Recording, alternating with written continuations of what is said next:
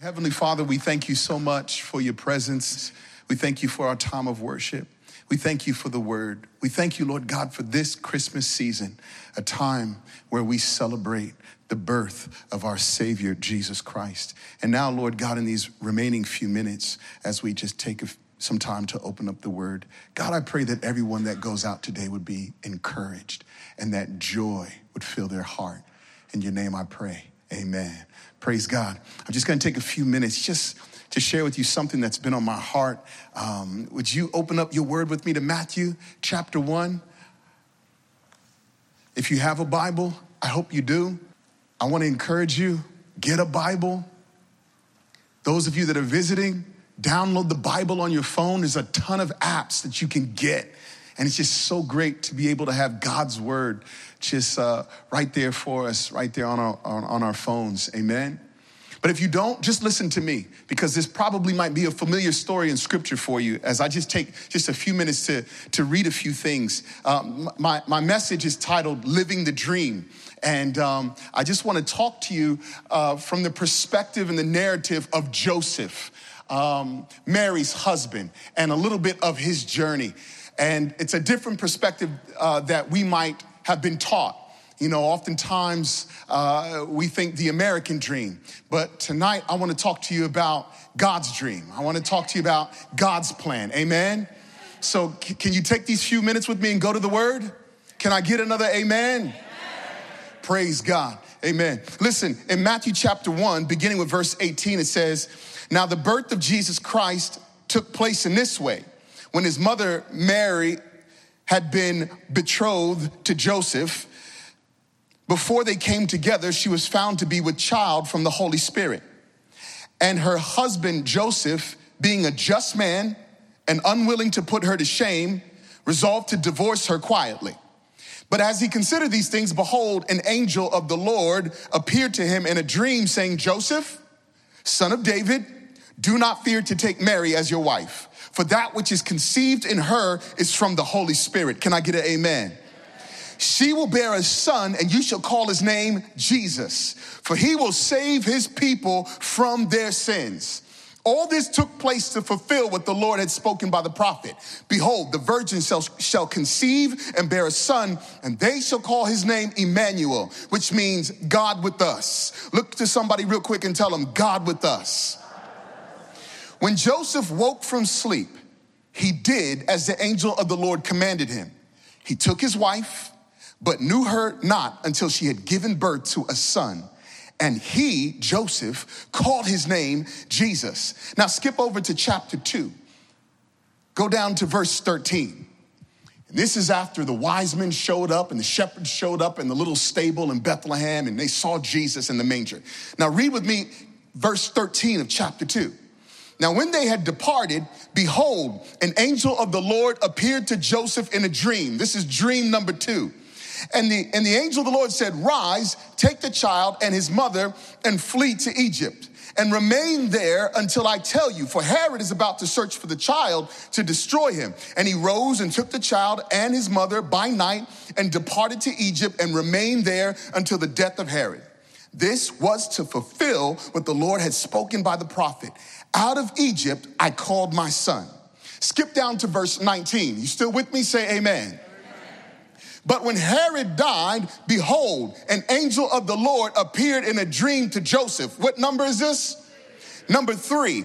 And he appeared to Joseph in Egypt, saying in verse 20, Rise, take the child and his mother, and go to the land of Israel. For those who sought the child's life are dead. And he rose and took the child and his mother and went to the land of Israel. But when he heard that Archelaus was reigning over Judea in place of his father Herod, he was afraid to go there. And being warned in a dream number, he withdrew to the district of Galilee.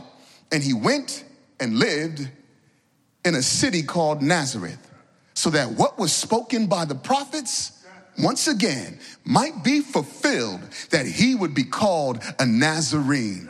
My goodness, Joseph was living the dream. You see, the dream that I'm talking about is a life surrendered to the will of God. That is living the dream. Living the dream is a life in faith, trusting that when God says to do something, you and I will do it. Living the dream is our life surrendered to Jesus Christ, knowing that He's our Savior. And anything that He's got to say, we're gonna hold to it, we're gonna trust Him, and we're gonna believe that He's gonna lead us and keep us. That is living the dream. Joseph knows a little something about living the dream. Now, you have to understand that Joseph was a carpenter. I'd like to safely assume that this was a man who appreciated numbers, details. I'm pretty sure that Joseph was a man of detail. And I'm pretty sure that that detail spilled over into his lifestyle as a married man, anticipating that he was gonna have a family. But all that detail and planning, all of that that he had probably set up in place, excited to marry his bride, Mary, this beautiful young girl, probably a lot younger than he was. And during the betrothal season, which means really the engagement season, but in that time, they were officially married during the betrothal. And that could have been anywhere from four to six months, maybe even a year. But suddenly during the betrothal period, all of a sudden Mary started to show. And it definitely won't Joseph's baby. I mean, could you imagine this? Joseph, excited to get married. He's betrothed to his bride, Mary. And all of a sudden, he would visit her and he would see her, and the stomach just started to poke out. And I don't know exactly, scripture doesn't give us this clear picture of how he found out. Maybe through word of mouth, maybe through a little gossip, because you know, church folk, we good for some gossip sometimes. Thank the Lord for his grace that shows up and it's provided for very flawed and broken people that say the wrong things at the wrong time. But I can imagine him finding out, I can imagine him seeing, like, whoa, what is happening right now?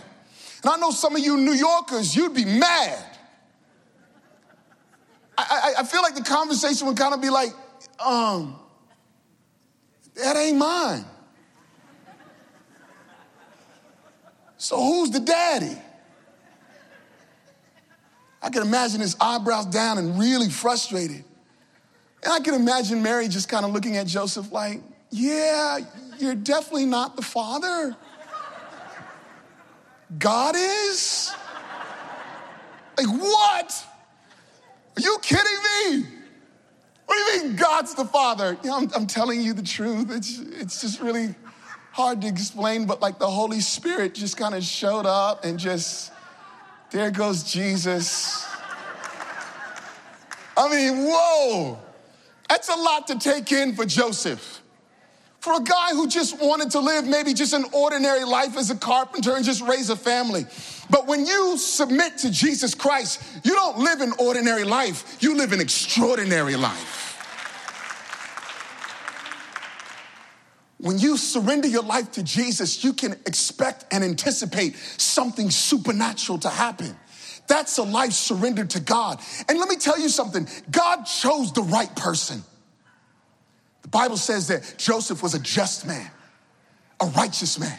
The Bible says that when he found out that Mary was pregnant, he chose to quietly divorce her because he did not want to put that mess out on display. And not out of pride, but in humility. Here's what I mean because in that time, he had every right to publicly divorce her so that he would receive an official divorce decree.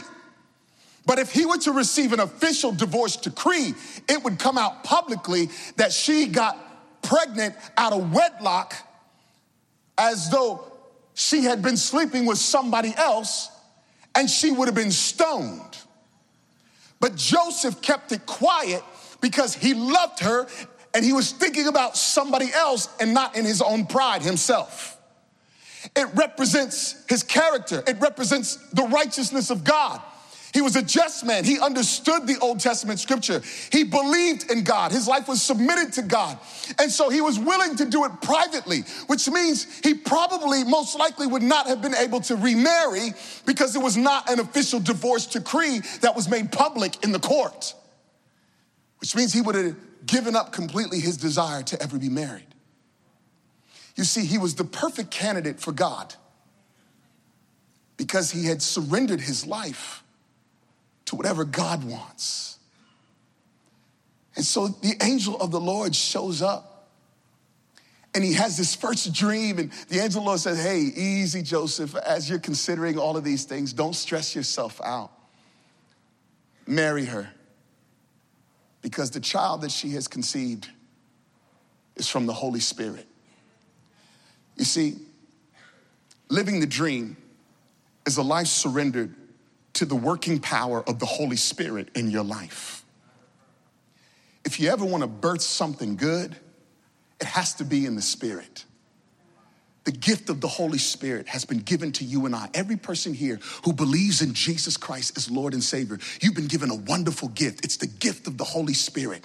And when the Holy Spirit comes in and indwells us, and when the Holy Spirit comes in and indwells you, you can expect something special and supernatural. And you have to trust God and you have to believe.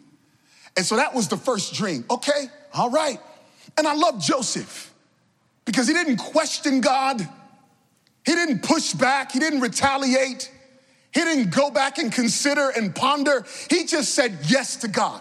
And I want to challenge somebody out here. Is there anyone willing to say yes to God? Just to trust Him, just to give your life completely to Him, fully surrendered. Give up your own plan and take hold of God's plan. And I'm not talking about the Drake version. Some of y'all don't know about that. But I know there's a younger generation that completely understands what I just said. But let me just say this in plain terms. There are some times in our lives where we have mapped out a plan, but that plan has nothing to do with God leading you. And what I'm trying to tell you is, is that there is a plan that goes beyond what you can come up with and think through in the natural. It's a supernatural plan. It's birth in the spirit. And that is living the dream when you become a dependent on God's leading. And then he has a second dream. He's in Bethlehem. He's probably found a place at this point. He was only in the stable for just a little bit. And even that is just amazing to just kind of think about and process that Jesus was born in a stable, born in a manger, born in a dark, filthy place, sheep, shepherds all around, no room in the inn.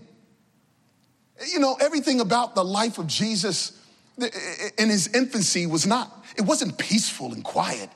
He was constantly on the go, even as a little baby. And not only that, he was born with enemies. And Herod was out for him. And so the second dream comes and says, Hey, guess what, Joseph? Pack all your things. I need you to go to Egypt. Egypt, a place that represents bondage, a place that represents pain, a place that represents slavery, a, a place that represents feeling lost and broken and hurting. Yeah, Joseph, take your family there. And in the dream, it's the angel of the Lord says, and then wait, don't move. And that's really tough when God wants to put us in a position where maybe you're not comfortable, but you got to trust God to lead you and you only move when He tells you. Living the dream is waiting on God. Living the dream is trusting that what the Lord has to say is the truth. Living the dream is trusting that no matter what situation you're in, God is gonna be God and He's gonna save you. Egypt, yes, because out of Egypt there's a Savior. Because even in the darkest of places, the light shows up, and it's the light of Christ Jesus that's represented a fulfillment of Scripture, a fulfillment of God's Word. It's a powerful moment for me living the dream is not landing the perfect job or simply landing the perfect home or having a whole bunch of money in your bank account. Living the dream is trusting Jesus to provide each and every day and knowing that I'm content and at peace because I have a Savior that's gonna keep me and hold me. That is salvation.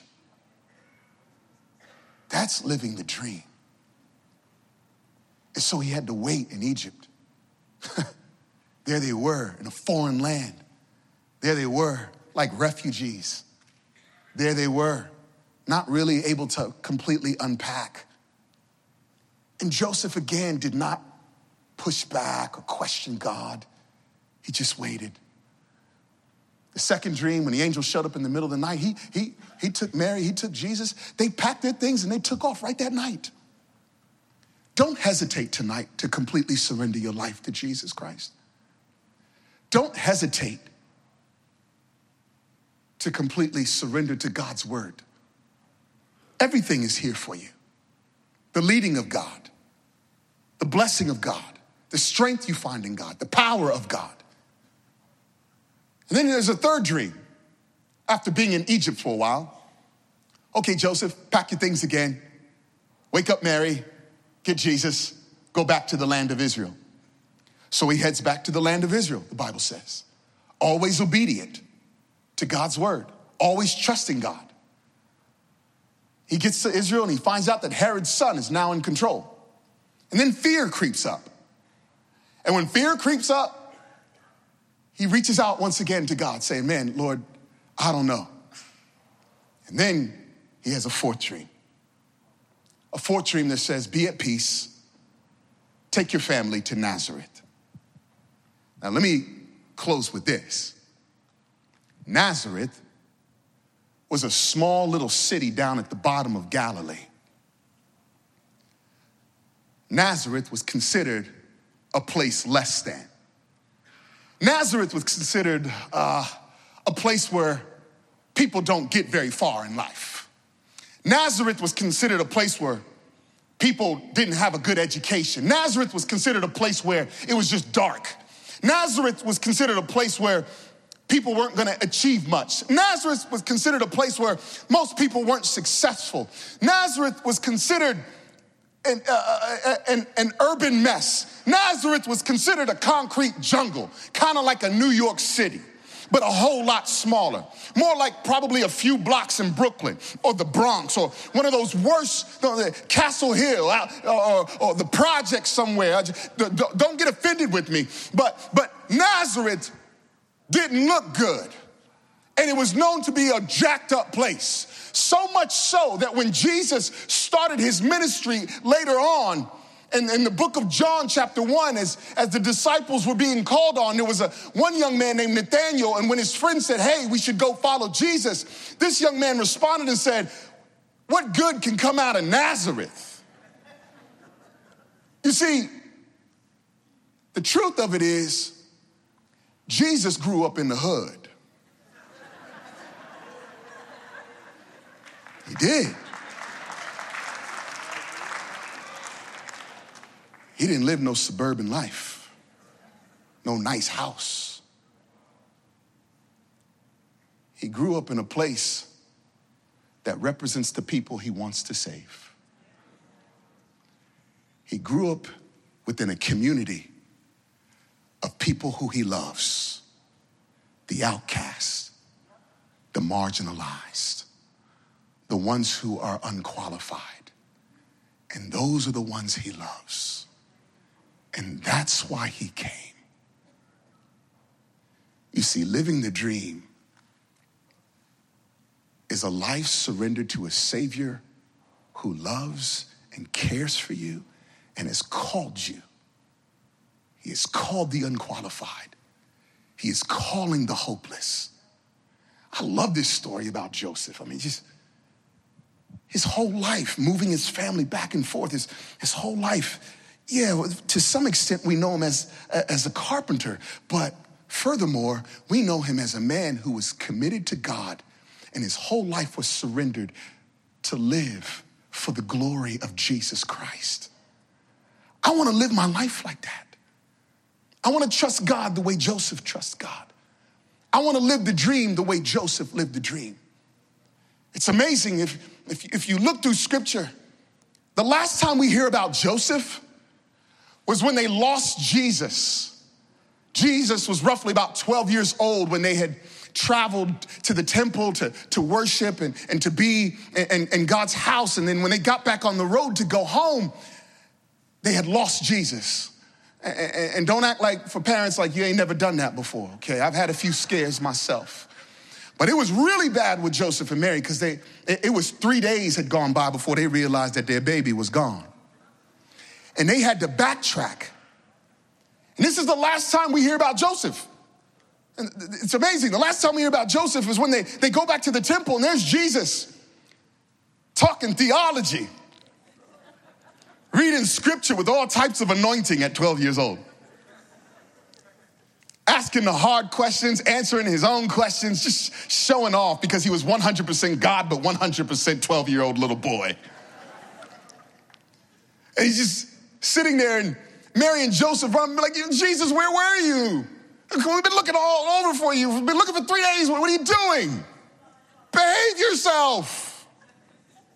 And Jesus' response, for those of you that, that may not know scripture, but Jesus, and, and, not in a prideful, boastful way, but he just simply said, uh, Joseph, Dad, Mom, Mary, right now I'm about my heavenly father's business.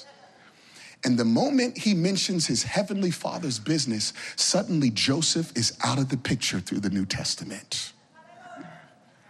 Why? Because it's not about you and I and the legacy that we want to create. It's all for the glory of Jesus Christ.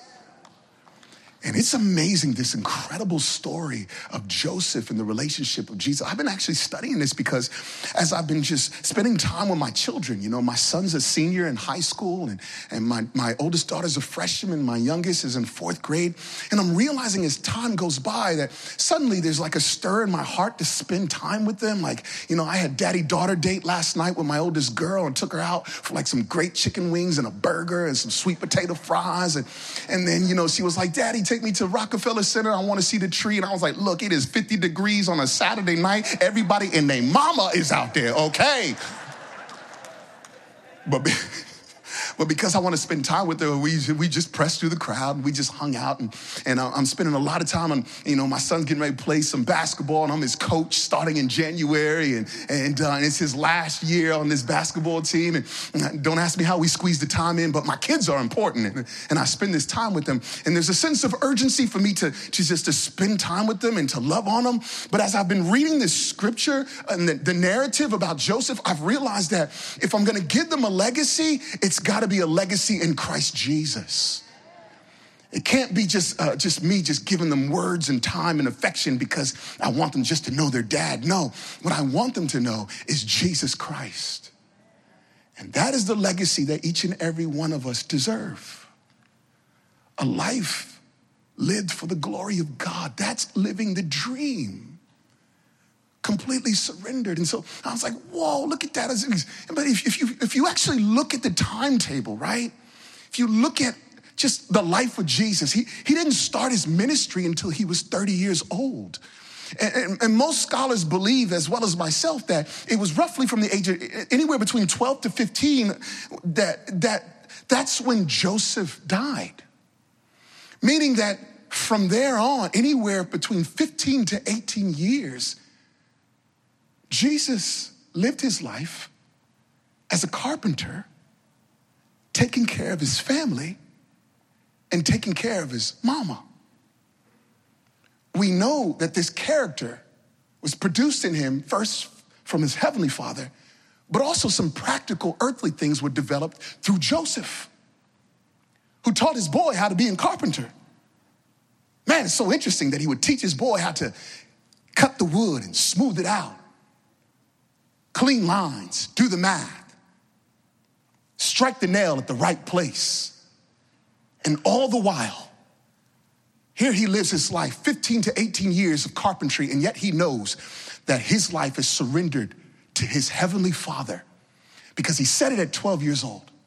Although a carpenter, knowing how to strike the nail with the hammer, at 12 years old, he had said to his, his father Joseph, a man of character, just as you have surrendered your life for the glory of Jesus, of God, my life too is surrendered so that these people here in 2018 in December at Times Square Church at six o'clock can know that this is all for the glory of God. And so, yes, I know how to strike the nail, but my ultimate goal, my mission is that my hands might be hammered to an old rugged cross that was never smoothed out, an old rugged piece of wood that I carried up to Calvary my life has been lived out for the glory of God and the mission that I've been called to. And that mission is that tonight people would surrender their lives to Jesus Christ.